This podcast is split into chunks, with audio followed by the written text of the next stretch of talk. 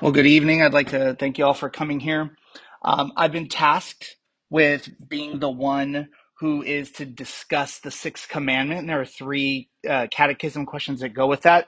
And I'm going to go through them kind of in a natural progression as we move through tonight's lesson. So I'd like to start by giving you the first question and answer, opening in prayer, and then moving straight into, into my teaching. Question number 72 What is required in the sixth commandment?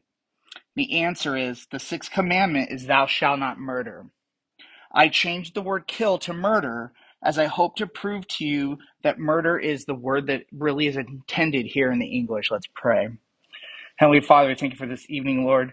Um, God, I come to you um, so unequipped to be as effective on my own as that you deserve, God. But luckily, I'm not relying on my ability here to wow or dazzle people, but relying on your spirit to impart the truth to your people that um, you want us to know. God, give me the right things to say.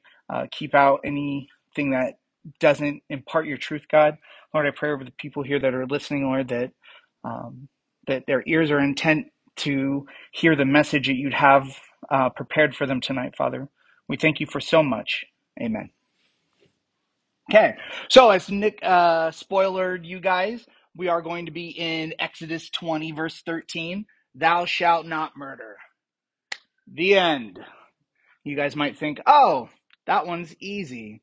My goal tonight is to show you that, in fact, it was not easy, and that if we look at this uh, commandment the same way that the Pharisees did in Jesus' time, we will be making the same error that they did. The commandment, thou shalt not murder. The word murder in Hebrew is ratzak. There are times when it can refer to killing in and of itself, although here it is referring to the idea of murder. We get surrounding context to help us understand when we are to use the word kill versus the word murder in our language. Numbers 35, verses 16 to 24 is a good place to look at how context help us helps us to understand which English word we we should use. So we're going to go to Numbers uh, 35, verses 16 to 24. But if you struck him down with an iron object so that he died, he or he is a murderer. The murderer shall be put to death. And if he struck him down with a stone tool that could cause death and he died, he is a murderer. The murderer shall be put to death. Or if he struck him down with a wooden tool that could cause death and he died, he is a murderer. The murderer should be put to death. The avenger of blood shall himself put the murderer to death where he meets him, he shall put him to death.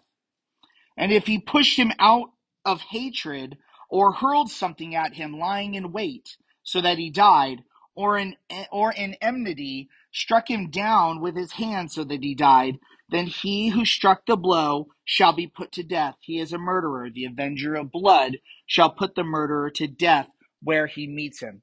So clearly, we see uh, these first several verses uh, describing the prototypical idea of murder. If we've seen Law and Order or NCIS or any of those shows, we start to see that I that kind of guy skulking about, ready to do somebody in out of hatred or out of some other um, emotion or motive.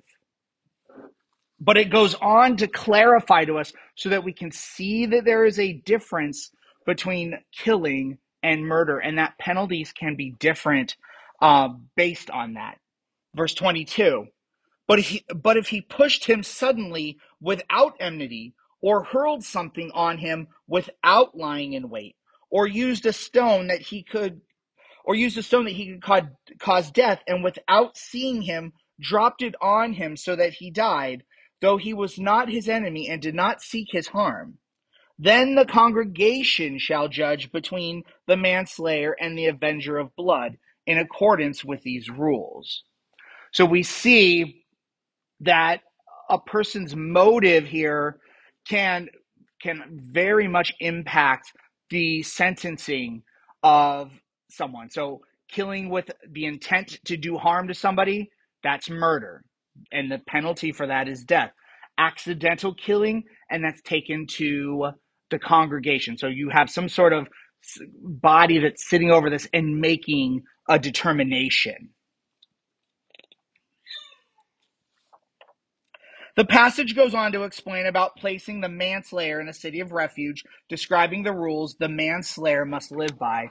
We don't have time to uh, spend discussing the, idea of manslayers and city of refuge, but Numbers 35 does go on to speak about that a little bit. It's it's really interesting the rules that kind of went around of what was required of the manslayer and where he could go and where he couldn't go. Um, so in your in your personal time in your devotions, maybe peruse numbers and give it a look. It was it was really interesting as I went over, but again, it doesn't meet for the scope of our discussion tonight. What is the commandment saying? Well, quite plainly, the commandment is saying, "Do not murder." God's sixth commandment is a display of God's special love for his creation of mankind, the only thing created that gets the title of Imago Dei. This special status gives man a singular place in the hierarchy of living things. Man was given dominion over all other living things. We are the top of the ladder. We are the apex creation that God made. This makes every human something more than everything else in creation. The deliberate killing of an innocent person is a profound sin that strikes directly at the sovereignty of God. John MacArthur says, to take the life of a human being is to assault the image of God created in man, and that brings about serious penalty. God as creator has sole right on when any person's life ends. Murder is a disgraceful attempt at man attempting to claim the right that only God possesses. Murder has never been acceptable to God. Cain, mankind's first murderer, was punished by God. The Mosaic covenant has many laws around the unlawful murder of people. The commandment also prohibit, prohibits negligent killing. Moses lays out several instances where the penalty for breaking these laws is death. And so looking and looking through um, some of the Old Testament laws regarding the concept of murder, I came across five categories that we would we would qualify under the umbrella term of murder. So in Exodus 21:12 and in 21:14, premeditated murder, that is the prototypical murder that we talked about where you're lying in wait to get someone or you're going over to their house or you're going up to them to confront them and to end their life. Also, Leviticus 21, uh, excuse me, Leviticus 2, numbers 1 through 5, the, uh, the sacrificing of children to false gods would be considered murder. God in his book has never asked uh, for man to sacrifice his child, save for, um, save for uh, Isaac. And we can see from that that that is not something that God is, is asked man to do. We see no commandment that that is something that is prescriptive for us to do. We see in Exodus 21, if we continue in reading in Exodus uh, 22 to 25, that um, the harm or death of the unborn is a is murder. If you do something and it leads to the death of an unborn child, that is murder. Exodus 21, 28. Exodus 21 is all about like murdering and getting yours for murdering people. Because if you go through, it gives us uh, some very clear uh, explanations of that. And here we see negligence. We'll talk about that later on um, in tonight's lesson. And then one that we would not think of nowadays, but when we really take some time to stop and think about it, it is very, very big. And it's the idea of perjury. So in Deuteronomy uh, 16, uh, 19, 16 through 19, um, if you would bear false witness against somebody and you were found to to be lying, that it was a death penalty for you. And the reason why is because in many cases, the, the penalties for things that you could get in trouble for could be death. And if you were bearing false witness and something that could lead to somebody being being killed, being put to death by the state, that that punishment would be on you for doing that thing because it's such a because your lie was so um, dangerous and so potentially harmful that if you were found out to have been doing that, you would receive that penalty instead. What isn't the sixth commandment saying? Okay. So in my class, when I teach, we talk a lot about examples, non examples. Are things that would make sense for the what you're trying to teach. Non examples are being given out because they're showing you what is not something. Okay. So the the sixth commandment is not a moratorium on all types of killing. So we will hear sometimes people who abhor killing in general to look at that sixth commandment and not read it in its correct understanding, but use it to cover all killing. And I don't think that the biblical text supports that view. Logically, we have to see that the Bible delineates between murder and killing. Killing in war, the state executing a criminal, and self defense can all be looked at as not violating the sixth commandment. We see God sending out Israel throughout the Old Testament to go to war against other nations and peoples. Israel going into Canaan is, is constantly warring and battling as it is charged to enter the land promised by God. Deuteronomy 7, verses 1 through 5, saying, When the Lord your God brings you into the land that you are entering to take possession of it, and clears away many nations before you the Hittites, the Girgashites, the Amorites, the Canaanites, the Perizzites, the Hittites, and the Jebusites seven nations more numerous and mightier than you. And when the Lord your God gives them over to you and you defeat them, then you must devote them to complete destruction. You shall make no covenant with them and show no mercy to them. You shall not intermarry with them, giving your daughters to their sons or taking their daughters for your sons. For they would turn away your sons from following me to serve their gods. Then the anger of the Lord would be kindled against you, and he would destroy you quickly. But thus shall you deal with them. You shall break down their altars and dash in pieces their pillars and chop down their asherim and burn their carved images with fire. So, right from the get go, as God is moving his people into Canaan, there's that very clear idea of there's going to be war and you're going to you're going to be battling and you're going to be killing even to the point where he talks about to their utter destruction we see uh, we even see Saul being guilty of disobedience for not killing. King Agag of the uh, of the Amalekites in Samuel 1 was the king of the Amalekites obviously. And Samuel had told Saul that he was to go and utterly lay waste and kill everything bring nothing back. Uh, but uh, in First Samuel 15, with verse 9 saying, But Saul and the people spared Agag and the best of his sheep, and of the oxen, and the fatted calves, and the lambs, and all that was good, and would not utterly destroy them. All that was disp- all that was despised and worthless, they devoted to destruction. So God gave God gave Saul very specific destruction or instruction. You're going to kill everyone. You're going to destroy everything. You're not taking anything. Leave it all there. Destroy it. And Saul thinking, oh, I know what I'll do. I'm going to keep the best stuff and bring it back and I'm going to devote it to the Lord as if he needed to as if he needed to one alter God's plan or two give God something that God didn't need because God owned everything already and that and that leads into that beautiful passage where um, Samuel's talking about that God desires obedience more than sacrifice. Um, and then the end of chapter 15 had the end of chapter 15 reveals Samuel hacking to death Agag, thus being obedient to what God had said. So Agag is brought in, and Agag's kind of super happy because he's kind of seeing, oh, we're kings, you're a king, we're super cool, and we're going to work this out. And Samuel takes up the sword and just cuts down Agag, which is what Saul should have done if he was being obedient.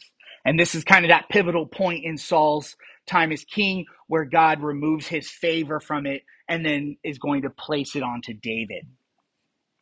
So we can see that God would not send his people to be disobedient. God will never give you a direction or a command or an inkling to do something that is outside his scope of of what he has said people are to do and not to do.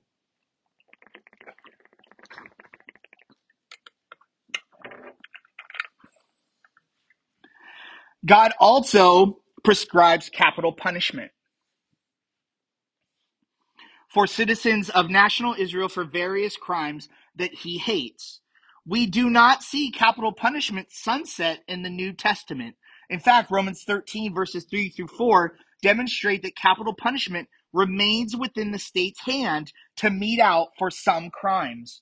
Verse uh, 13, verse 3. For rulers are not a terror to good conduct, but to bad.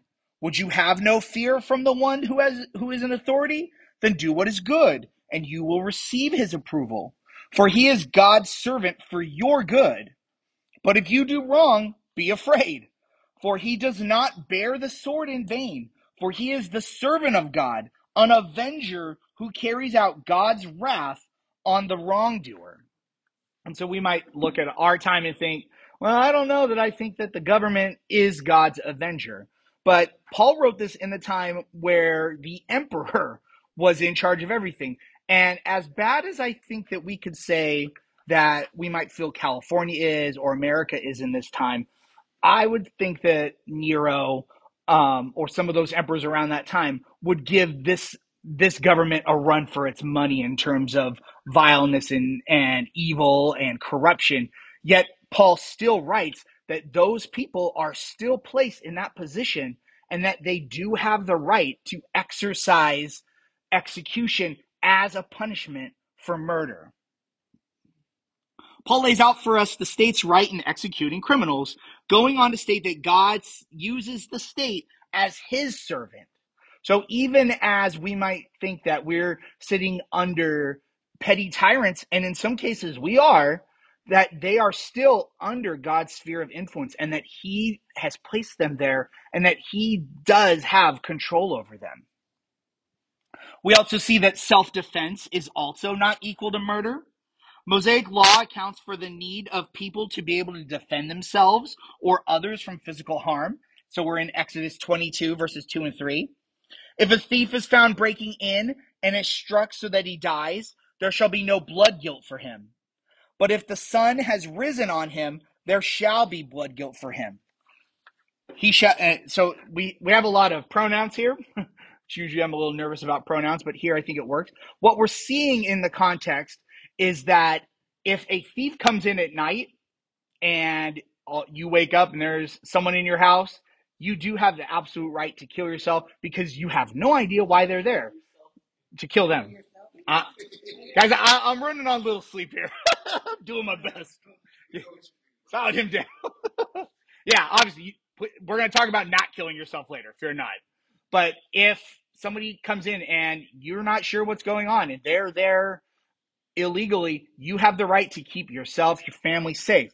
But the text does go on to say, like, if the sun comes up, so if you can clearly see that this guy is here just for stealing, but you decide to to really get him because you don't want your stuff stolen, that's a different thing with a different penalty. You are you have a blood guilt for that. And so once again, we're seeing that God is not giving us a license to just like go off willy nilly but we do have the right to end life in very specific circumstances.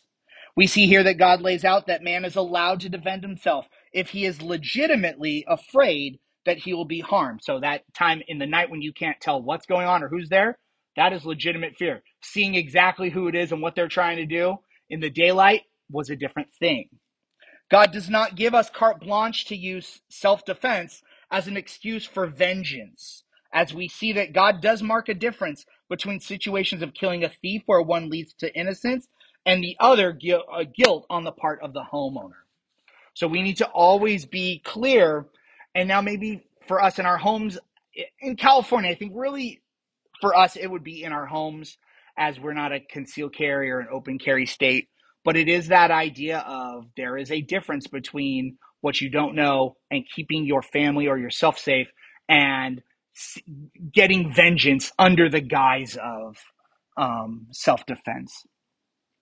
We might be sitting back right now thinking to ourselves, I've lied, I might have stolen something, and I might have used the Lord's name in vain, but I know I haven't murdered anybody.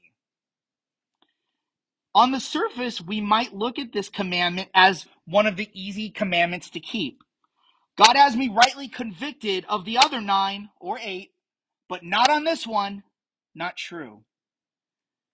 You sit convicted of them already, including the charge of murder. Every person except one has broken all 10 commandments. You're 0 for 10. I'm 0 for 10. You will want to push back against me with evidence of clean hands with no blood on them. You can honestly say to me that you've never used a knife or a gun on anyone. All that is almost certainly true, but you're still guilty of breaking the sixth commandment. I want us to move to Matthew 5, verses 21 to 23, and I want to camp out here just a little bit. Matthew 5, verses 21 to 23. You have heard that it was said to those of old, You shall not murder, and whoever murders will be liable to judgment. But I say to you that everyone who is angry with his brother will be liable for judgment.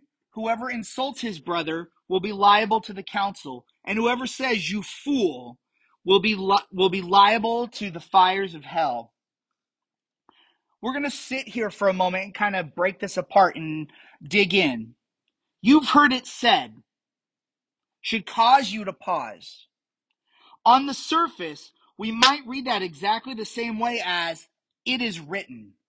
You move through the New Testament and you see Jesus teaching, a lot of times we're going to see it is written. If you go to Luke 4 and you read the wilderness account where he is uh, being tempted by Satan, you will see that Jesus is using it is written, it is written, it is written as he rebukes Satan. And even Satan attempts to misuse scripture by saying it is written. Okay. That is a different statement than um, you have heard it said. You have heard it said is used when Jesus is going to correct errant teaching on, on thinking around scripture. We see this idea in our time. How many people have ever heard, money is the root of all evil? Or some other such phrase. It is a misquote of the first half of 1 Timothy 6:10 which says for the love of money is the root of all kinds of evil. So these misquotes and these partial rephrasings are all things that can get us into um, scriptural quagmires.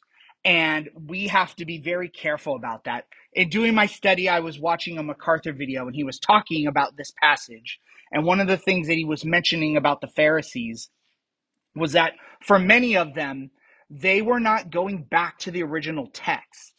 During the Babylonian exile, 600 years before, everyone got pulled out and they spent 72 years or so in Babylon.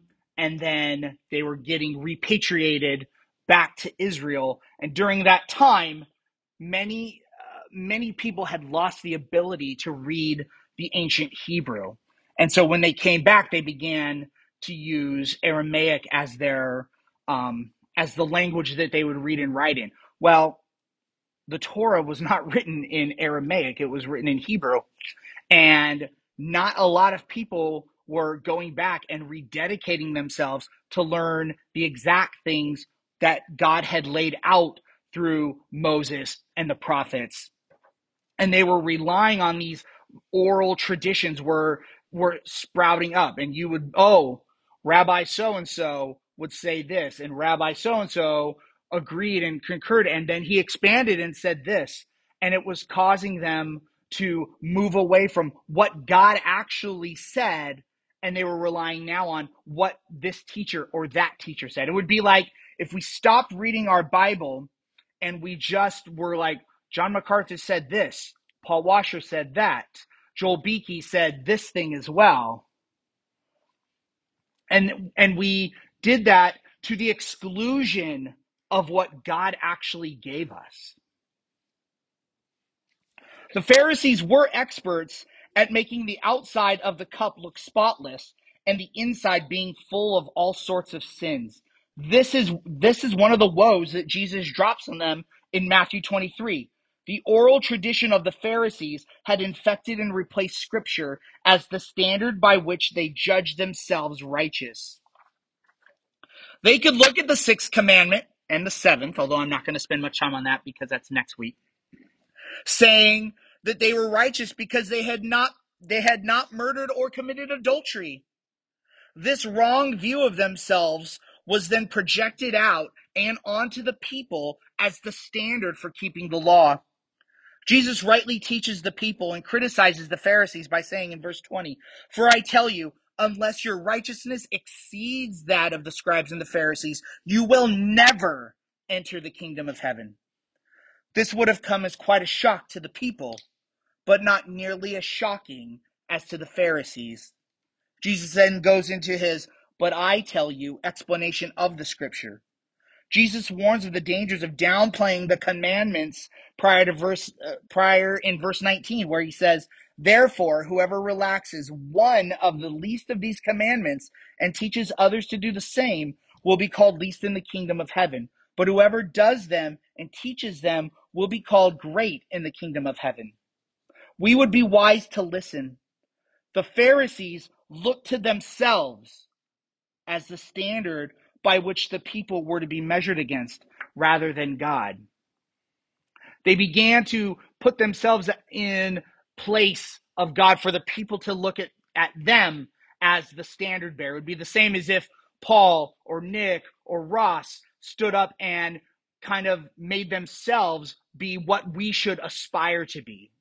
It would be the antithesis of Paul's statement, um, be imitators of me as I imitate Christ.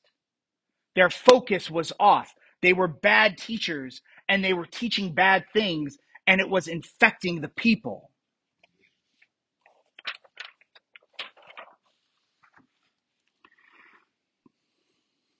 People want to downplay their guilt and play up their righteousness. I, I teach. I catch kids doing naughty stuff all the time. Half my job is being a cop or a prison guard or a warden or a parole officer. And sometimes I teach math. And most, almost always, when somebody's caught doing something that they're not supposed to, they try to downplay. Oh, Mr. Kessler, it wasn't a big deal. Oh, did you see what he did though? Or, oh, did you hear what she said? We want to do that. I have, I've got several kids in my house right now. They're good kids. But when they get caught doing stuff, they, they shift. They want to put, they want to put that blame off of them onto something else or just off of them. I do it. You do it. We all do it. We see this from such teachers as Joel Osteen, Benny Hinn, Steven Furtick, and countless other wolves in sheep's clothing. If they're telling you, "Oh, you're you're, you're doing good, have a better life. This is what you can do," and they're not talking about you're in sin, your sin is constantly around you like a cement overcoat weighing you down. If they're just not laying that out for you and they're just talking about this other stuff, they're giving you garbage. It'd be like if you went to their house and they were just serving you like rotten food. That's the, that's spiritually what happens to people that sit under teachers like this.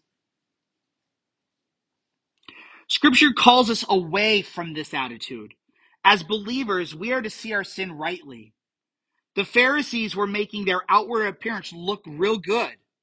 Most of us can rightly say we have not physically killed anyone, but they stopped right there. They viewed it as a checklist to prove their righteousness and not a mirror to expose their unrighteousness. These Pharisees, and many times as well us too, look to the external as evidence of our internal spiritual victories. The outside is very easy to clean and cover up so as to put on airs of godliness. The very thing inside us that drives forth all sorts of wickedness is the very same place that tells us that our outside proves us to be godly. Jesus, Let's try that again. Jesus shows where the act of murder originates the human heart. Matthew 15 19. For out of the heart comes evil thoughts, murder, adultery, sexual immorality, theft, false witnesses, slander. The Pharisees' checklist mindset towards the very moral law that flows out from the whole, from a holy God was broken. This caused them to ignore the anger and hate that reside in us all that can, in some, lead to murder, is what we need to battle. Our hearts, friends, are what we need to battle. Just looking around and and I haven't killed anyone ever. That's not enough. We have to look inside. Well, what's behind that that idea of murder? And it's anger. And all of us have that inside of us. Raise your hand if you were angry sometime in the last month. Yeah. This last week has been one of the best weeks of my life. I haven't hardly been angry at all. I've got to sit and play with the baby since Monday evening, and it's been really dope. But there have been times in the last month where I have just been seething with rage. And that and that is where we are to be focused on when it comes to this idea.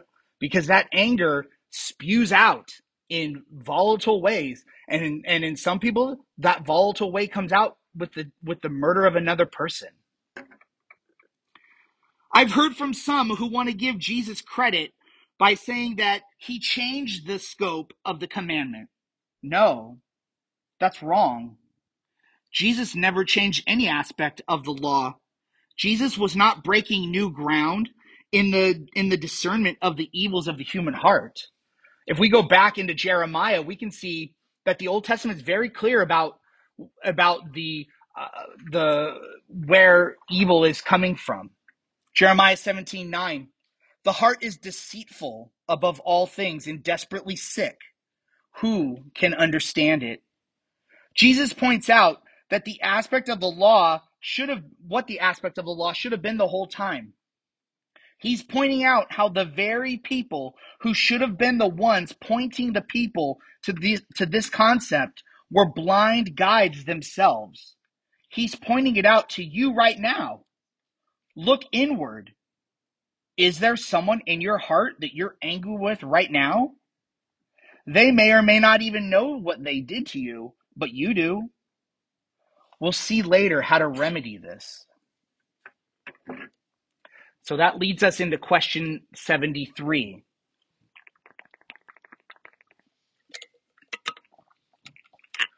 What is required for the sixth commandment? And the answer is the sixth, the sixth commandment requires all lawful efforts to preserve our own life and the life of others. Quite simply, every person is accountable to uphold the sixth commandment. The Decalogue is not for believers only, it is for the world. We, as individual believers, a church, a city, and so on, are accountable to the sixth commandment. The sixth commandment is a clarion call for us to all be pro life people. God created life. He made man in his own image. Life is precious. It is given by God. Every life ever has value because it came from God. Ephesians 5 28 and 29 gives us words to this sentiment that so many intuitively know about themselves, saying, verse 28, in the same way, husbands should love their wives as their own bodies. So we're seeing this kind of you should have care for your wife as you do for yourself. No one's questioning that they should love themselves. Almost nobody. And we'll talk a little bit about that later. But we all here do a very nice job of keeping ourselves alive. He who loves his wife loves himself. For no one ever hated his own flesh, but what? But nourishes and cherish, cherishes it, just as Christ does the church. We have heard tales of the lengths that people have gone to save themselves from disaster. So there was a movie about 10 years ago, James Franco, where a big boulder squishes his arm and then he's got to like cut off his own arm to like escape.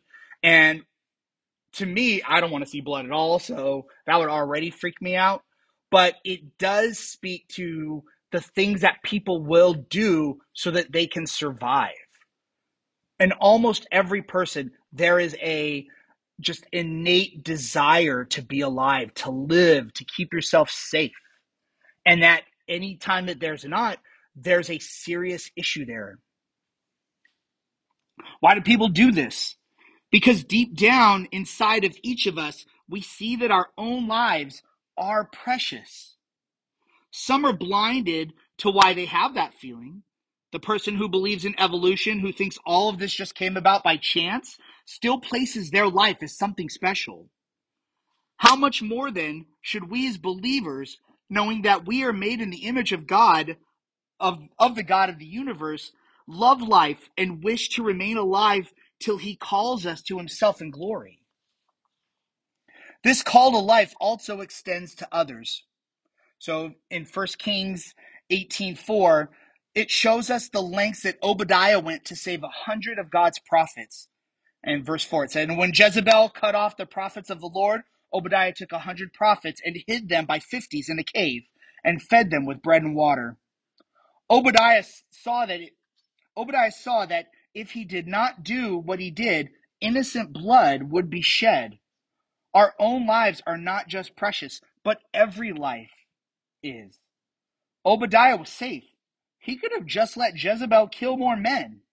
He could have even tried to justify it to himself, but he didn't. He put himself at risk for a greater good. So we see that like life is precious, even to the point where we will see people that they will lay down their own lives to protect other people. Law enforcement is a great example of it. They will do what they can to save life, even at the risk of their own. A parent will do the same for their child. The pro life movement here has a good grasp of how precious life is. Brothers in this room have gone out to the local Planned Parenthood to call people to see that the human that they are that they may be walking in there to murder is in fact a real person and worthy of life. Many of you have donated to causes to save these lives or have gone to marches to loudly and clearly call abortion for what it really is murder. We've seen people gather resources and places for mothers who are soon to give birth a place to live and a chance to get on their feet. And let's be clear here you're not a mother or father the moment that that baby pops out. The birth of a baby is the nine month marker of your motherhood or your fatherhood. When you do these things, you are taking the sixth commandment to its righteous conclusion. And then question 74 What is forbidden in the sixth commandment?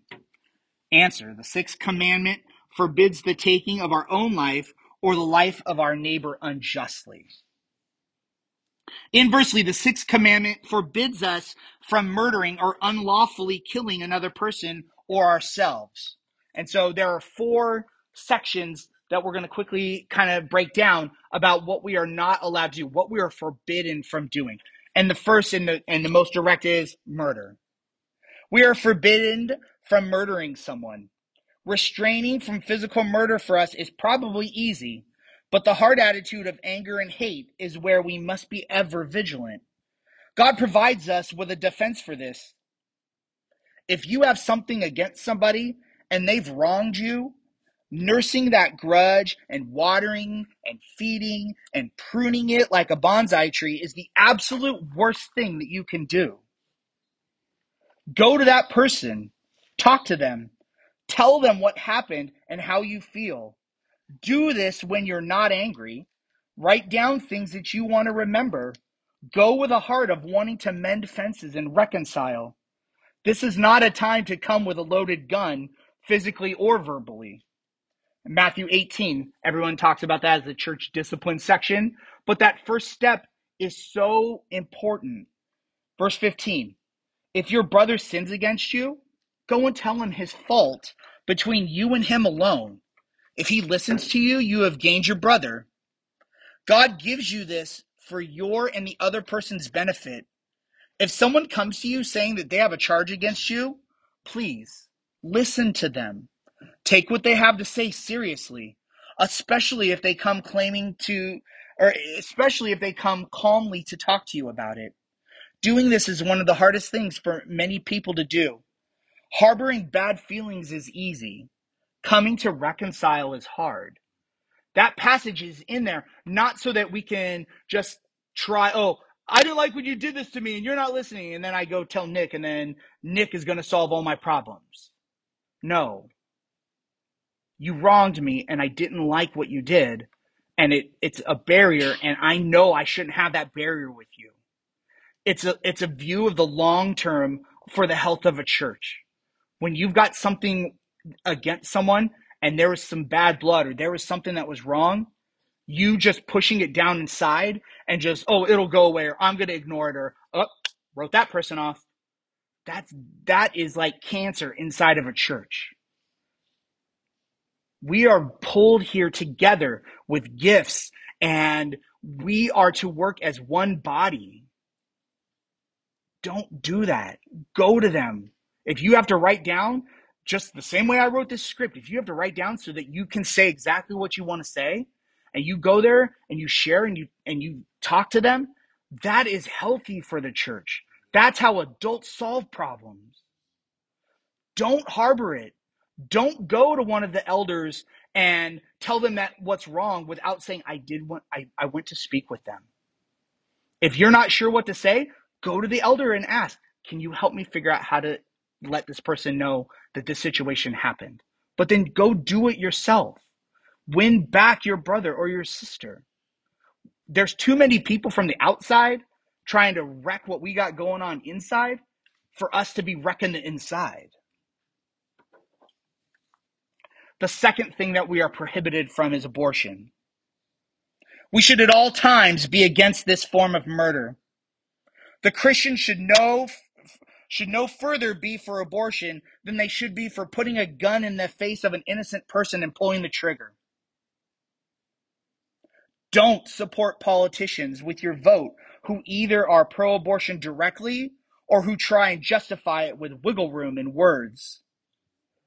The getaway driver is just as guilty of murder as the bank robber who shoots the security guard. If there is a business that is out and proudly supporting abortion or abortion organizations, do business elsewhere. Let them know why you stopped dealing with them. Let them know I'm not shopping with you or doing business with you because you support this vileness and it's wrong. I'll take my dollars someplace else. And that doesn't mean that we're going to always find perfect businesses that are ran by Christians that um, are exactly in line with our values. I wish it would. I wish there was Christian amusement parks, Christian plumbers, and to be sure that there are in some of these things. But when you see an organization or a company going out of their way to be vile in such a terrible way, the only thing that a Christian can do with the money that God gave them is to divert it someplace else. If you participated in an abortion, I'm not coming in to kick you. That sin was against another, as well as God. If you count yourself saved by Christ, then that sin, as well as all of your other sins, were heaped onto Christ's shoulders. Christ suffered and paid for that sin, just like the rest. Live in forgiveness. You are not under that sin anymore. You are 100% forgiven. If you're here and you don't look to Christ for salvation, that sin will be paid for. Christ doesn't negate sins. He just takes your sins. So every sin will be punished. And if you are not calling on the name of the Lord Jesus Christ to be your Savior, then you are dead in your sins. Repent, believe. His forgiveness covers every sin that we have and will do. Negligence is also a violation of the sixth commandment. Negligence is unlawful killing. It is murder. And you might think, well, I didn't intend to do it. Well, let's look and see why it is why it is still murder. Just because one did not plan to end the life of another does not mean that what they did still was not murder in a biblical sense. Negligence happens when we do not take care of our fellow man or for our fellow man. When we do things that negatively impact others without thinking about them, that is negligence. Texting while driving and drunk driving are examples of how this kind of murder plays out in our society today. If you're texting while driving or drunk driving, stop it. That's sin. You are being negligent with other people's lives. I've seen firsthand the disastrous effects when someone decides to drink and drive. If you do these things, recognize that you are in danger of being the murderer we see in Exodus 21, verses 28 and 29. So we're going to move back into Exodus 21 and we're going to see how negligence is does have the same penalty that out and out murder is. When it, so verse 28. When an ox gores a man or a woman to death, the ox shall be stoned, and its flesh shall not be eaten, but the owner of the ox shall not be liable. Okay, so your ox gets out and he gores someone and they put the ox down. Clearly, you didn't like trick the ox into going and getting somebody. Okay, it's an accident. You're good. But let's look at 29. But if the ox has been accustomed to gore in the past, so for some reason you keep this ox around who just keeps like goring people with his horn. Like I'm not sure why you would do this, but you're dumb if you do. So don't do it. And its owner has been warned but has not kept it in, and it kills a man or a woman, the ox shall be stoned, and its owner shall also be put to death. So this is not just your typical accident like we saw in Numbers 35 in that second half of that passage, where I'm carrying a big stone and it falls and it squashes a guy. This is you knowing, oh, I have something dangerous here. People have warned me, hey, you better not, you got to be careful with that. Yeah, yeah, whatever. And you brush that off and you don't take it seriously. And then something really bad happens, you're on the hook. You are a murderer there in our society today, we might like, oh, that was uh, manslaughter. I didn't really intend to murder murder that person, but that's just man standard. That's 21st century America standard. God's standard, the the only standard we should be living by, describes that accurately. That's murder. Suicide.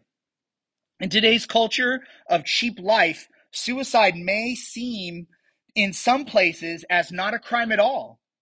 This view is outside of what God describes for people. Nobody should actively try to end their own life. The Bible does not endorse or prescribe that for anyone. Killing oneself, just like murdering another, is sin. The sin of suicide is not an unforgivable sin, as some might claim in our culture. But to be clear, it is still a serious sin. God gave you a precious life. You should not end it. That is you taking up the mantle of God. That is not yours to take up. We must be sober minded when it comes to this topic, as it can be complicated by our ability to keep the body alive with the help of science and technology. As Christians, we must balance our love for the preservation of life with reality. It would be a sin for you to end your own life because you get a diagnosis of early onset dementia. However, I don't think that it would be a sin if you were suffering from late stage brain cancer and you issued a do not resuscitate medical order at the end of your life. To be sure, these are weighty issues that need prayer and discernment to navigate. The people of God have the Holy Spirit to support us during this potentially very difficult time in one's life. Believers have also been gifted with elders to help walk with, help walk with us through these troubled times, offering support and guidance. In conclusion, God alone should be both the giver and taker of life. We need to see both our own and others' lives as worthy of living. We must stand unapologetic against a society that seems to have traded away the sanctity of life so casually in exchange for expedience. And I'll take questions.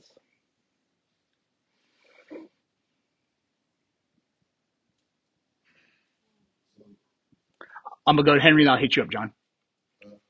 Henry had his hand up first.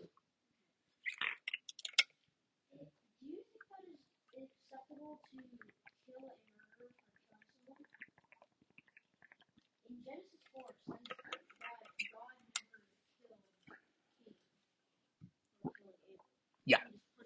He did punish him, you're right.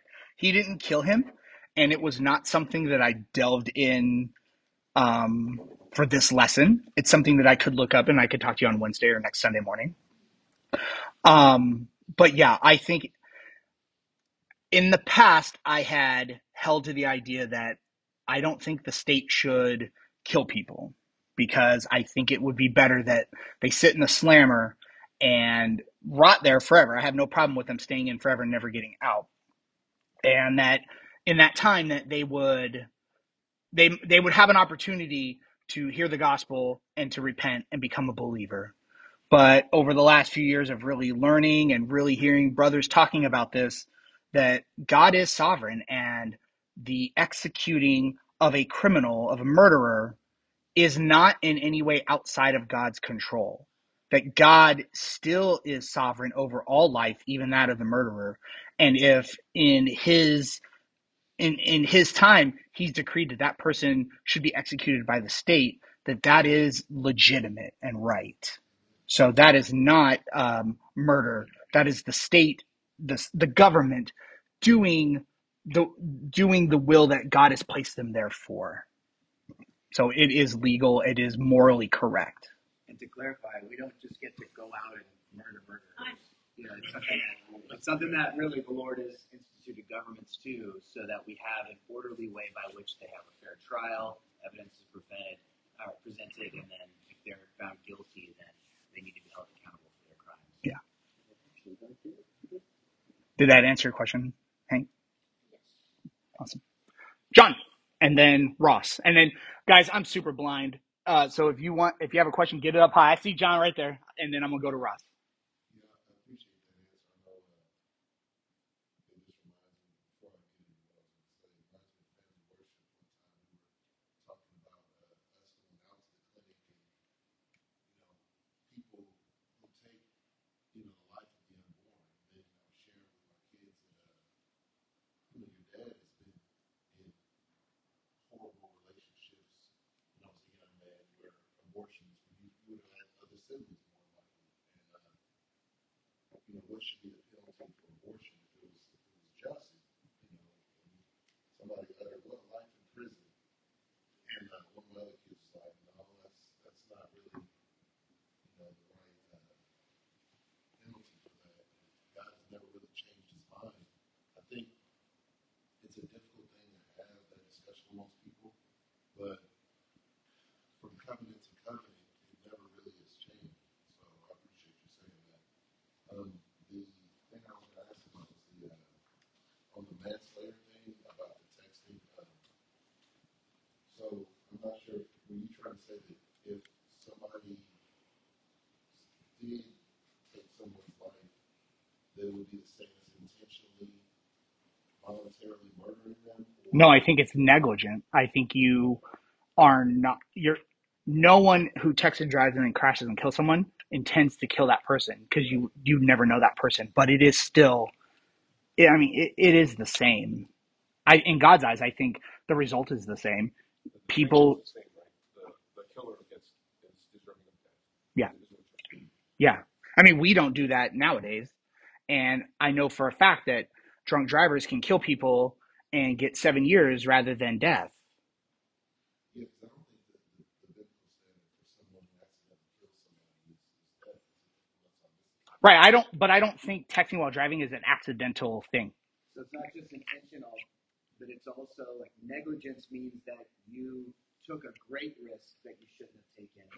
So it's not just intentional, but it's also like negligence means that you took a great risk that you shouldn't have taken. And so there is a greater responsibility upon you. yeah It's different than I'm driving down the road and a kid rides his bike out in front of my car and I didn't even see it coming and I accidentally run him over. There, that's completely manslaughter. But when we're talking about like if I'm out driving drunk and the kid's riding his bike and this, you you know, on the street, and I'm flying through the neighborhood at 50, and I hit him.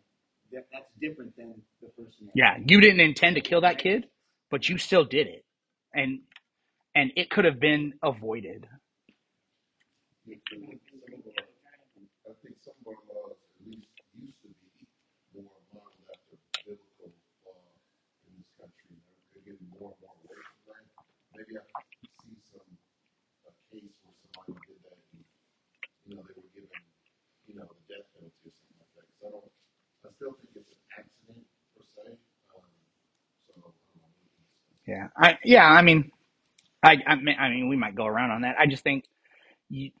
we all inherently know that looking at our phone when our three thousand pound vehicle is moving at fifty miles an hour, that just is inherently unsafe.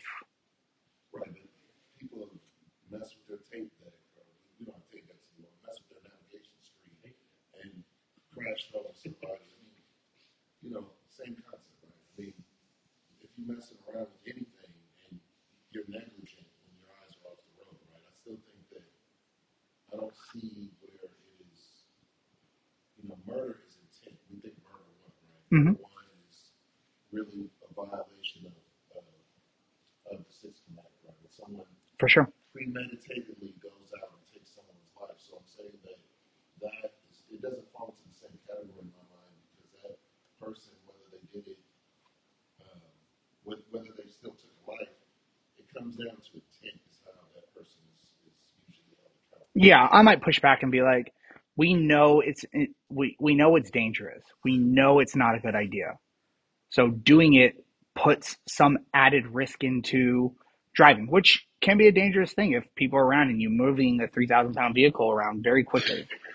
I would I would just say that we don't want to put that risk that could kill someone when that's so small.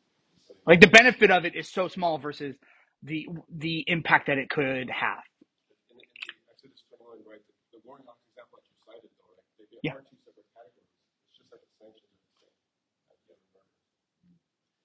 I kind of think it might be a distinction too, because you know, in the King James version says you should not kill, so that when we understand the original meaning of the word, there's there's variance in meaning, and so obviously when you're texting and driving, you're killing someone, so it's a sin contained therein. I can not look at the Westminster Divines or the this is really going back to confessions based on Westminster. My hunch is that they're thinking of something along those lines, uh, where this act led to the death of someone else, which is you're right, it's not exactly murder, but it's the sin that is being prevented. That's a Right. It's, it's the same, like when you look at even the Ferris wheel, right, on your house. You don't have it there. If Exactly. someone falls off and dies, you can still put it there, right? Exactly. I mean, you know, I, I definitely, it's hard, maybe, maybe because, you know, we'll be guilty uh, of the, the texting thing, right? But, you know, I mean, a lot of people look at drinking and driving definitely that way, right? But, you know, hey, we have to sometimes face the fact that, I mean, texting is, is pretty bad when you drive. Any distraction. If any distracted driving is just dangerous. And, you know, I work in a gig economy where I have to have my phone there, but I have to also be careful when I'm driving that I don't make unnecessary looks or anything. I find myself doing that once in a blue moon. I say, I, I gotta tell myself, don't do that because you can harm somebody by looking at your phone constantly. So, you know, wait till you get to a safe spot, then look at it, you know, so. Well, even the Apple CarPlay is so tempting because you can just tap the screen and start talking, and it'll text you, but you still have to take it out For sure. the road to actually tap, you know, or even change it, or changing podcasts, and you're in stop and go traffic. You know, usually you wait to come to a stop, you start texting somebody else and keep rolling. It's just so many different variables, but the uh, the passage what John brought up is what I was actually looking for. So. You know, he, he brought it up, it was Exodus 21. Yeah, I mean, I'm just, I'm just saying. Right, no, like, he, he cited it, I'm just saying that he used it as an example to show that negligence is, uh, has the same. Uh, Let me let me go to Ross and then in the back and then over there. Um, it's, to me, it's very straightforward when we read Exodus twenty-one twelve, whoever strikes a man so that he dies shall be put to death. There's two types of killing going on here. Yes, that's There's the person who killed somebody um, because he struck a man, and then he's going to die at the hands of another man. Correct. Unless somebody wants to interpret that he shall be put to death by, you know, putting him in a pasture or not letting him eat or drink for, you know, like 10 days. Which I think is still a man putting him to death. But that's not the in- intent. And there's, um, so there's the first part, striking a man so that he dies would be murder. And putting him to death is the penalty that is not uh, determined to be murder. It's God Correct. ordained. Um, they're both killing of one form or another. So there is a type of killing that is against God's It's killing special revelation, and then there's a killing that is part of God's. and that would be lawful killing. Yes, exactly. So we could then start getting into on the negligence side. We could start getting into the the hair splitting on was that negligence enough negligence when the when the person dies from negligence was it like gross negligence and uh, and I'm just struggling to find a passage but it says it'll be taken to the to the congregation basically it, there will there will be a, a ruling on how bad that negligence was Yeah. the, the other thing I was going to say is when John mentioned first degree murder, well, second degree murder, that is that in here? It's not here. Um, would be also intentionally killing somebody. Like if you take a gun and start shooting into a crowd, you know that somebody's going to die. That would be second degree murder. It's not. I'm not picking who I want to kill for sure, but I'm Smith. It's just I am determined to kill people, right. and somebody dies. What's that? That's not driving taxi. That's just his comment. Uh, yeah, well, what you, there was, Steve mentioned first, it's, it's not the texting that I'm responding to. It's, uh, when you mentioned first degree murder, is a murder that um, deserves the, the death penalty. With any um, murder would be, whether it's first degree, second degree, Yeah. third degree, um, because it's recognizing that you are the cause that somebody died by your will, by your acts of omission or commission. When you have, uh, if, if if you're, uh, well, let's say you're on a, a construction crew, on this is on the other hand, and you're working on a, a, a, a 50 story building and you're on the top, you're wearing your hard hat, and you're looking over the edge, and somebody comes along and just kind of like whacks you in the back. And your hard hat falls off and it goes down 50 stories and it hits some pedestrian in the head and kills them. Uh, that would not be uh, negligence uh, to the point, or you know, it would go to the congregation but it, it shouldn't be negligence to the point of deserving the, the death penalty because you weren't doing anything really wrong. I would I would argue that that's not negligence. That's an accident. right. right. Yeah. I I I I think it's pretty clear that did die, so that does have to go to the. To the Oh, for sure. Yeah, yeah. I I yeah, I think that that all those things do get worked out within our justice system within the congregation. However, that was defined back in national Israel and that God gives us the tools to be able to kind of see that was an accident. That was negligence. You straight up killed that dude. But the main point that, that I was making up front was uh, for for a person who says that nobody should ever kill anybody, uh, that would not be because God said so, because God says you shall take the life of somebody if For sure. you murdered somebody, and that's it. It's just it's two different kinds of taking of life. For sure. Lawful and unlawful. Yep. Lawful and unlawful. All right, let's go to the very back and then we'll go to Tanya and then we'll go over there. Yeah, I think, um, you know, is something that's really been only around for twenty years, but, you know, uh, whether I, I, I, wanna go that far I, mean, John said, you know, you, know, uh, whatever you're doing. But I mean, how far do you really want to go with this? I mean, because it's it, you have to know what are the statistics on drug trafficking, which is pretty high uh, compared to maybe texting, or how about how many you seen women putting on their makeup or somebody eating a sandwich in the car, uh, or you know, or just uh, you know, speeding. I guess in my personal opinion, I would say if you're being negligent and you're eating soup or you're like putting on makeup or using a hair dryer and your focus is gone, I think you are in the same boat as the person who, in terms of in terms of your effect on another life, you're in the same boat. And I think that in God's economy, that is the same kind of killing. I. Think the Bible gives you away from that as well. I was even in the Exodus uh, passage in 21, and that's why I was pushing back because it even says that later on. It said, um, when someone is put to, it said, he who strikes a man so that he dies, he shall surely be put to death. However, if he did not lie in wait, then God delivered him into his hand, and I will appoint for you a place where he may flee.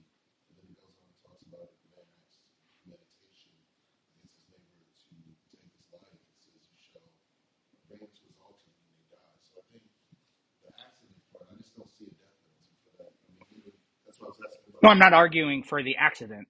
I, I use the I use the same essentially the same passage from Numbers that that that says the same thing. And there is a there is a delineation between those things. I'm not saying that there's there's accidents, there's negligence, there's murder. We see those things, and there's there can be different penalties or no penalties based on what what is determined the cause of that. We could run into legalism there though, because, you know, someone talks about, well, you were driving sixty-five miles an hour, you were texting, you hit a car, the person died, uh, that's murder by negligence. Say, okay, well, what about if I wasn't texting, but I was putting on makeup, that's not as bad, not me, but a woman. Um, I'm going to save this part of the uh, of the the message. That might be, a, that might be a little bit less of a distraction. Is that, is that, is that enough to, to cross the line? Or, as John mentioned, the Apple Play, or you're, st- you know, fiddling with your stereo, putting a new, uh, whether it's like, it used to be eight track and then a CD, and now it's just having to go through. How about this? Well, I don't think What the about point, I don't think the point of tonight's discussion though is to really determine every instance. I Yeah, mean, well, that's I my think point. the heart of it is that That is my that we need to respect the image of God in man, and that means don't take risks that could put somebody to death. Right. And that's my whole point with that line of questioning is that we can't really start heading down the road of, of, of legalism. Um, How, what intent is the intent? Because there's no grace in that. Look, I would just say, you know, not everything is expedient and convenient for us, right? Or, you know, like that, that quote from Corinthians, everything is, is hope. Yeah. But the thing is, so I would just say, like, I wouldn't let numbers dictate everything we do. You know, numbers help, but I would really just say, if you can do it and you know your abilities, then it, whatever, fine. But maybe the other person can't really do it. That's what I'm saying. So some people can a sandwich behind the wheel, but we are aware that you can get pulled over by a cop lawfully if that sandwich eating is just way too distracting.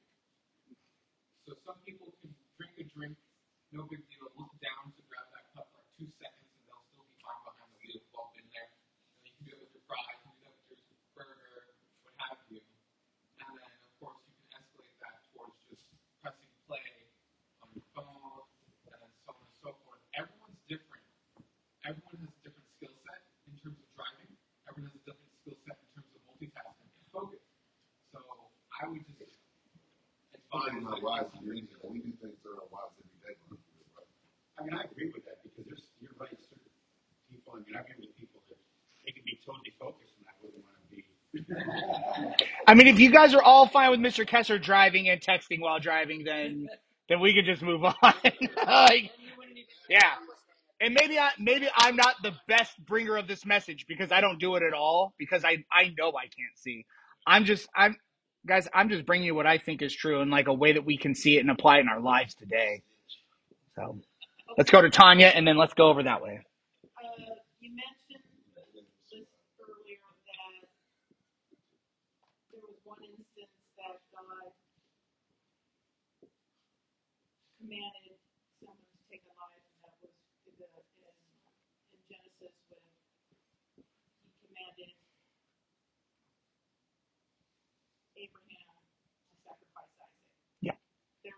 another instance in Judges.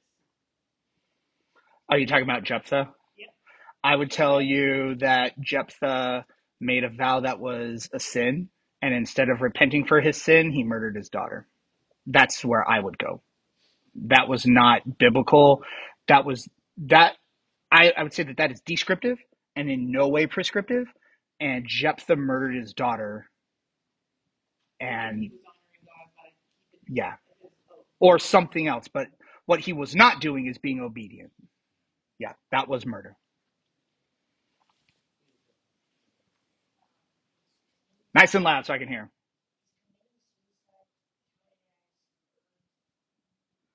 Is suicide being counted as murder? I would I would say yes in that you are killing yourself and it's unlawful. God does not give us a um we we don't have any place in scripture that says that that is acceptable. So it is you are murdering yourself. It is a sin, it is wrong.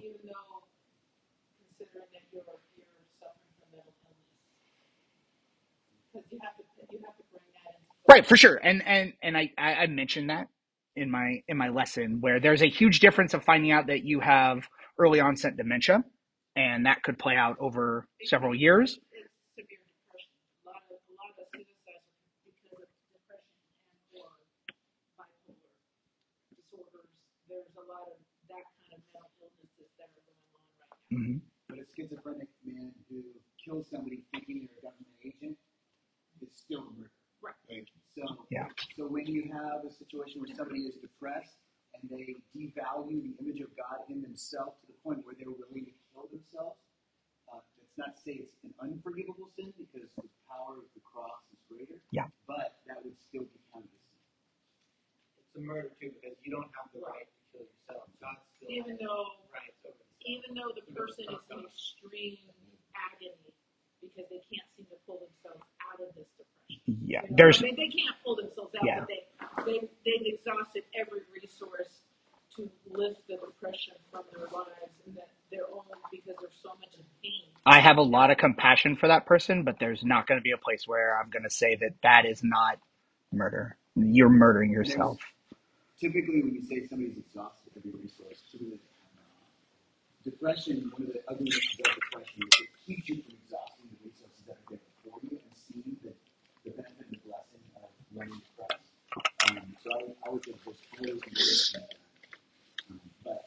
But sadly, there are situations like this. I, I did a funeral for a young kid who, you know, professed Christ and had up like extreme ups and downs, got in fight with his dad, and a moment of foolishness shot himself. Killed himself. Yeah. Um, that was a sin for him to do that, and many people hurt as a result of him taking his own life. Do I believe he's in heaven? Those who trust the Lord, their sins are, are crushed on the, on the cross.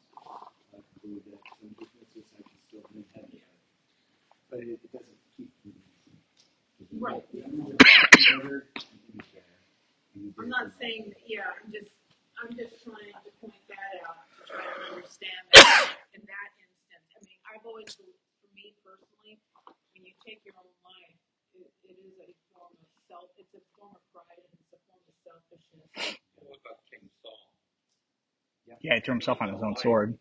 It wasn't really. I mean, he he was in a. a Technically, he he had was in something to kill. He's like, no, no. He, his, his sword bearer wouldn't kill him, so he fell on his own sword. But he, you know, he was in a feudal situation. His uh, was, if I don't kill myself, not only are they going to kill me, but then they're probably going to go drag my dead body through the street and stuff like that. And it's Yeah. kind of kind of garbage to, to de-glorify God. And uh, MacArthur, MacArthur wrote a note that this uh, the uh, the notes are not necessarily inspired. John MacArthur usually has great insight. Saul's suicide is the ultimate expression of his faithfulness toward God at this moment in his life. Is a footnote on that episode. Um,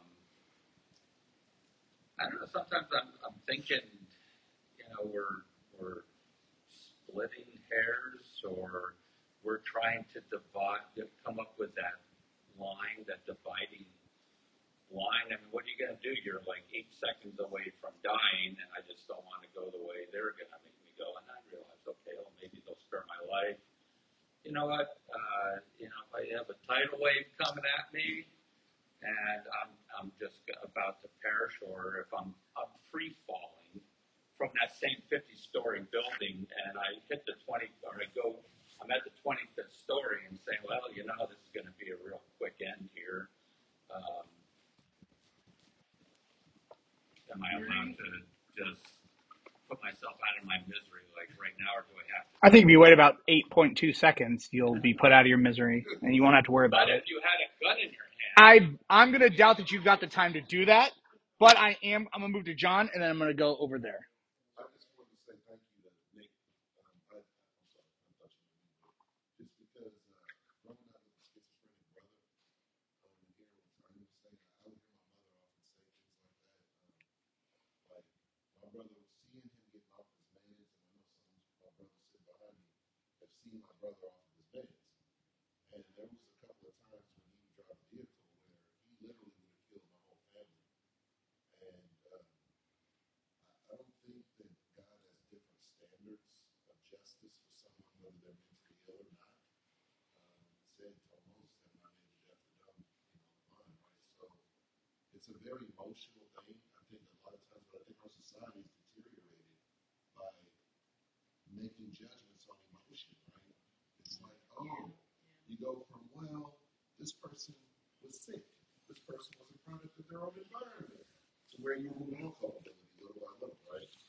And so, you know, the tough decision I had to make about 11 years ago was to not let my brother drive because he had smashed into so many different people, asleep on his medication. And then when he wouldn't take it, I said, it's just a matter of time before he kills me or my whole family, everyone around me. You know, so just hearing that, you know, So, so you did the exact right thing that Exodus 21 the example, right, of a goring ox, right? You basically fenced the ox, right? So that's, that's not what your responsibility is.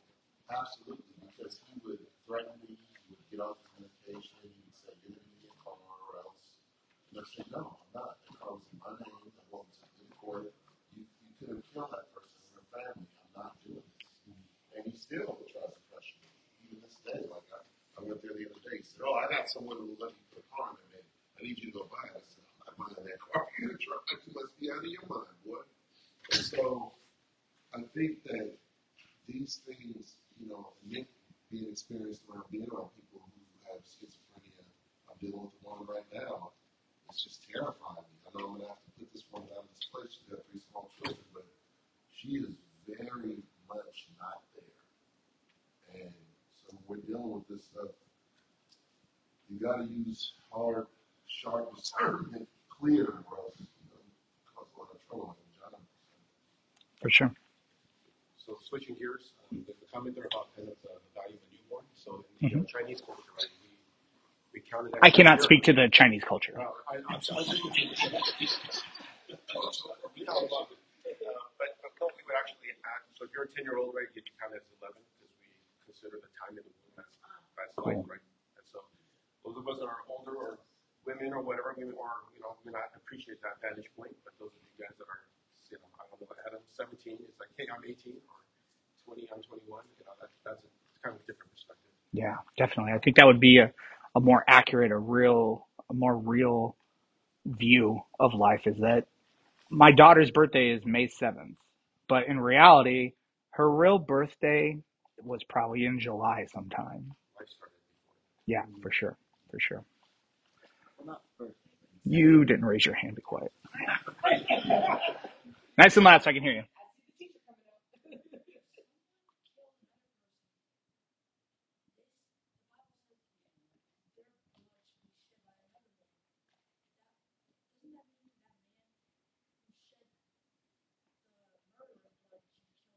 And then it would be, cause us a string of everyone, and then finally everyone would be dead at the end. No, because the Bible does the Bible does give us the difference between murder, which is unlawful killing versus execution, which is lawful killing under the state or a government. So if I go into a quick stop, shoot the clerk, and kill him, and then not in California, but other states, the the the government says you you're going to be put to death for that. We're going to kill you. The state that puts me to death for killing that cashier man, they are they are not only not murdering, they are fulfilling they are fulfilling God's role for them by executing a murderer. So those are different things. But does God, Yes. but does God say if you kill someone, you murder someone, and the law takes you, your life, and murders you, Their law you're not the state doesn't murder you. They are killing you, but they are not murdering because they have the authority to do it. does God say they have the authority? Yes. Yes. I would say Romans Romans 13 which I quoted talked about that the they do not hold the sword in vain that they are God's servant and they are allowed to. We see all the way through the the, the books of the law that that that Moses tells the people if this person murders that person, you they can be killed. So it, it is different. There is there is just like in war. I would say that in war, you a soldier who is fighting in a war is not murdering people in the course of a battle. Now there could be murders in a war, but the war in of itself is not murder in the sense that of going into like a quick stop and killing someone. So none of the Russian soldiers are murderers. I would say they are, and that's what I was trying to avoid that altogether, because they're because I would argue that what you're War syndrome, like, like the difference between just war and unjust war Correct. really complicates everything. right. That's why I, I, I wanted to avoid that.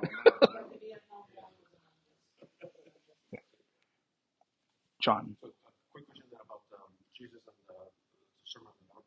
So, um, not pushing that hard, just kind of because I'm, I'm kind of wrangling with this myself. But the question I would have would be, um, how did Jesus, when he's talking about, you've heard it said, how is that quote a misquote of Exodus 20? And then secondly, if, if um, the law itself was specifically more than thou shalt not murder, but it had intentionality about anger, why wasn't the explicit thing about anger and hatred and rage also put in, in, in Exodus 20? So, so basically, two views, right? Did Jesus take the law and kind of carry it to another step, I- I'm kind of countering a little bit by saying if it always was like that, why then? Number one, was a misquote? And then number two, everything that he says about murder. it might not have been a miss. Let, let me answer the first one, and then give me the second one because I won't remember them both. The first one, your first question, it wasn't a misquote in the sense that they were quoting it wrongly.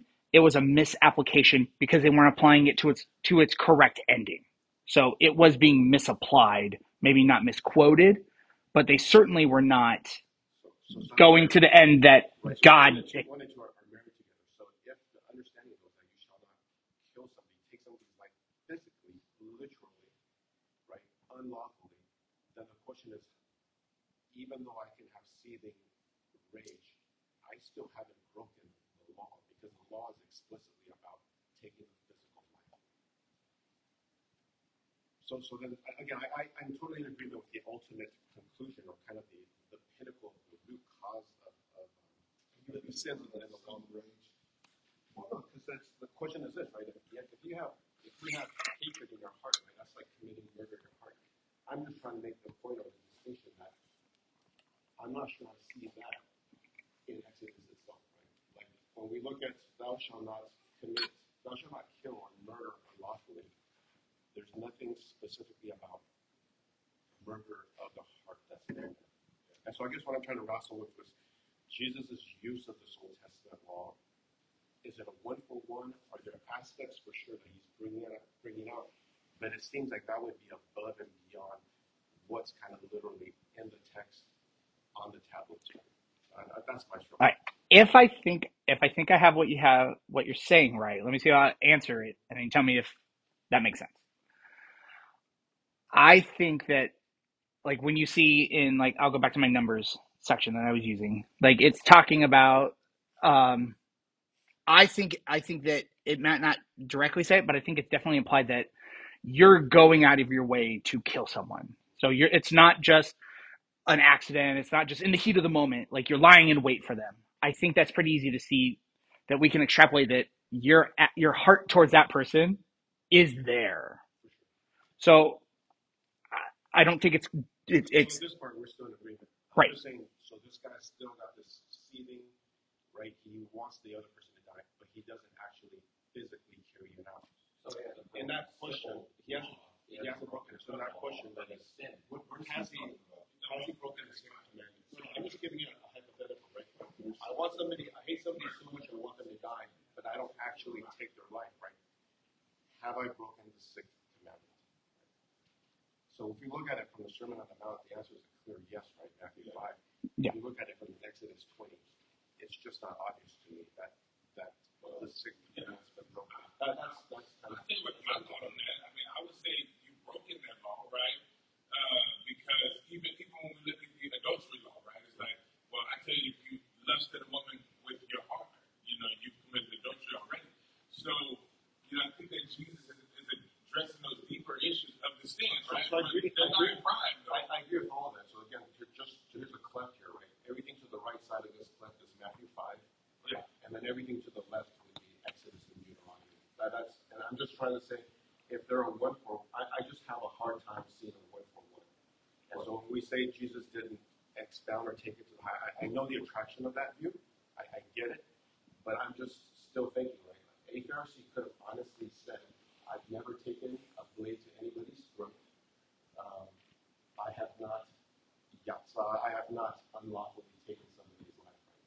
No, absolutely. Still, And under, and under the authority and judgment of Israel and the government that was established in Exodus 20, they were not. they're right. Yeah. But but those laws themselves flow from the character and nature of God, who is the ultimate authority over every established government. Right. So, so if we have this cleft here, again, I'm in agreement that. So we're basically saying that they're accurate in that they're not guilty on the left side, right? According to according to the. You're right, and you can't take somebody to jail, put them on trial, and then convict them and put them to death for wanting to kill someone. Right. Right. Or even just not angry.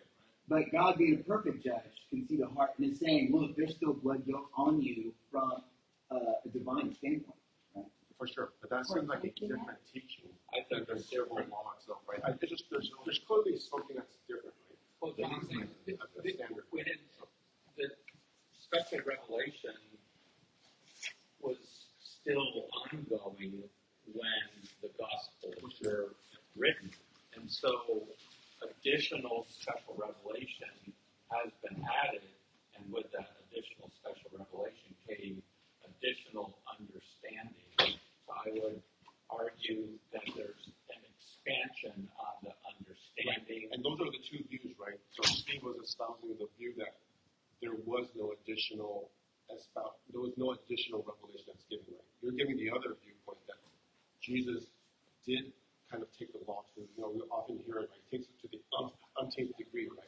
So that there was additional revelation that's given. I'm just saying, kind of. So, so we all know, like that's on the table. The cards are on the table, right? Those are the two kind of basic views on was there something additional. That's why I said it was kind of like a slight pushback in that. If there was nothing, again, I'm I'm struggling through this myself, right? So kind of like if we're just saying there's absolutely nothing that changed. I'm just, I seem like my basic understanding right now is a lot closer to what you just espoused. And, and I, I don't think there will be a different result in the aspect of how civil law is applied to either the New or the Old Testament. But the New Testament, Jesus is uh, focused at helping people to recognize, you know, this legal, this legalism thing that I've dotted I's and crossed T's on this 623 laws or whatever. That's not what I'm getting at. I'm, get, I'm getting at, you know, where's your heart? If you think you're doing so well, consider this. That if you, and their additional revelation shows that if you even thought about it, you have committed that sin. Civil law is still going to put you in the same And agreed. Um, but it just sounds like, it sounds like there is additional revelation. I don't, I don't think your, your, your reasoning is right there, brother. You, you, you're pitting Deuteronomy against this. I don't like the whole back and forth Old Testament, New Testament. It's just what Nick said, I think,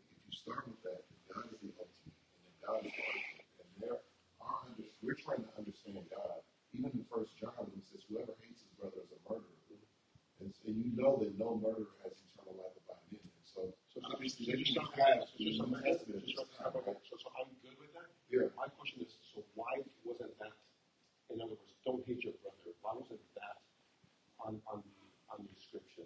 That, that's. Because remember, remember their premise and the way they were coming to God. I think there's a couple of things. A lot of the commentaries, I think, convolute the matter more than clarify it. Nothing to do with the commentary. Well, I'm just, I'm just saying that Well, the you, actual. well, you, you, you can't say nothing to do with the commentaries. You just quoted a couple of different. No, no, I'm just saying, Ten Commandments, but it's, I- I- again, it's, I'm just asking for something that's as simple as just, thou shalt not hate.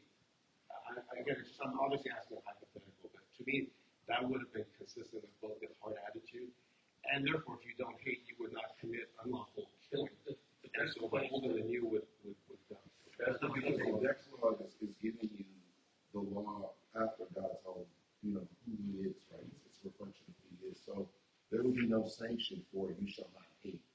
God's not going to go around and say, hey, you hate this person, you should let them be put to death, right? So I think what Jesus, Commandments has a sanction, right? You Well, honor your I mother think- and father, right? And if you're talking about heart attitude, thou shalt not covet is a heart attitude thing, even within the Ten Commandments, right? how are we going to determine that? So we're going to live in, in that left and right. So these people were coming to God on the premise that, like, remember the rich young ruler, these things have I done since my youth, right? I'm, So I'm, they're coming I'm from just saying, number one, there are no sanctions. in the Ten Well, Commandments. we Number understand two, that. how But many you're coming, you're coming from a standard, I think. You're coming from a standard of, I've never done these things. Even if you've never done these things, they're not going to make you right with God, right? Understood. Okay, so when you get into the aspect of, well, you shall, or, or you have heard of the said of old, I think that's talking about something completely different because Jesus is not the whole intensifier of the law. You know, I think he's teaching the proper view of the law, right? But the whole you have heard, whenever Jesus quotes the law, he says, thus it is written, as it is written in the prophets, right? And that was And my, he gives you hence an my first understanding of question. where it's written, right? And, and hence my first question, right, which is if he was correcting them, I just want to know. Again, we understand. I, I totally in total agreement with this. I'm just saying, where did they then miss? Could I, quote- quote could I the law? give a suggestion on that? Uh, the great commandment is love the Lord your God with all your heart, soul, and strength, and the second is like it, love your neighbor as yourself. So the negative implication of that law is that hating is against the law. So brother flows from that second commandment.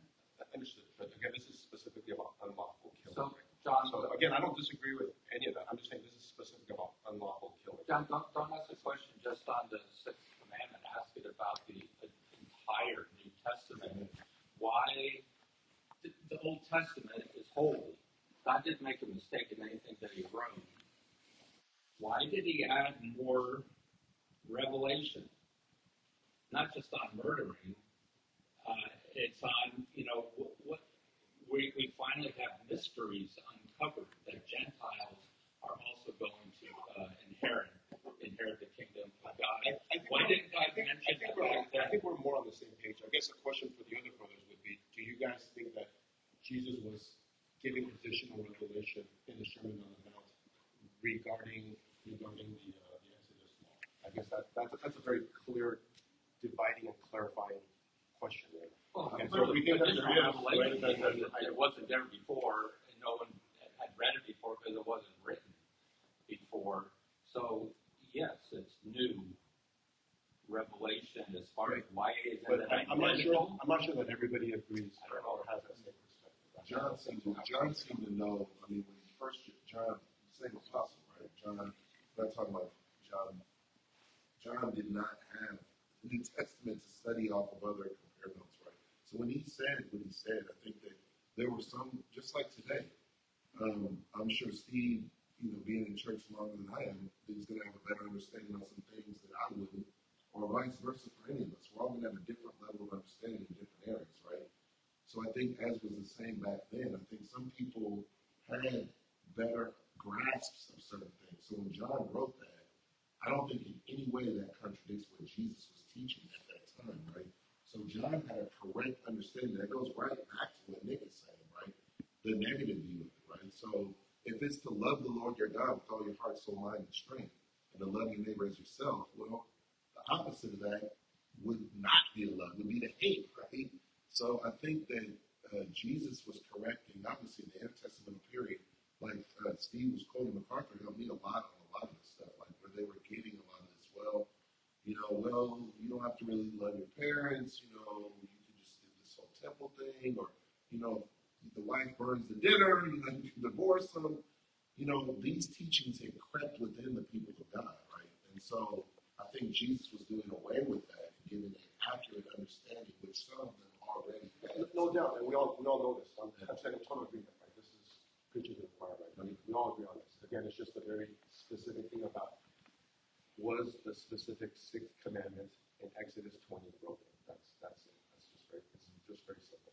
We should probably wrap it up since it's eight oh five, and then if you want to talk some more, we can have a talk for a little bit longer. But uh, Stephen, thank you for teaching. Would you close us in one prayer?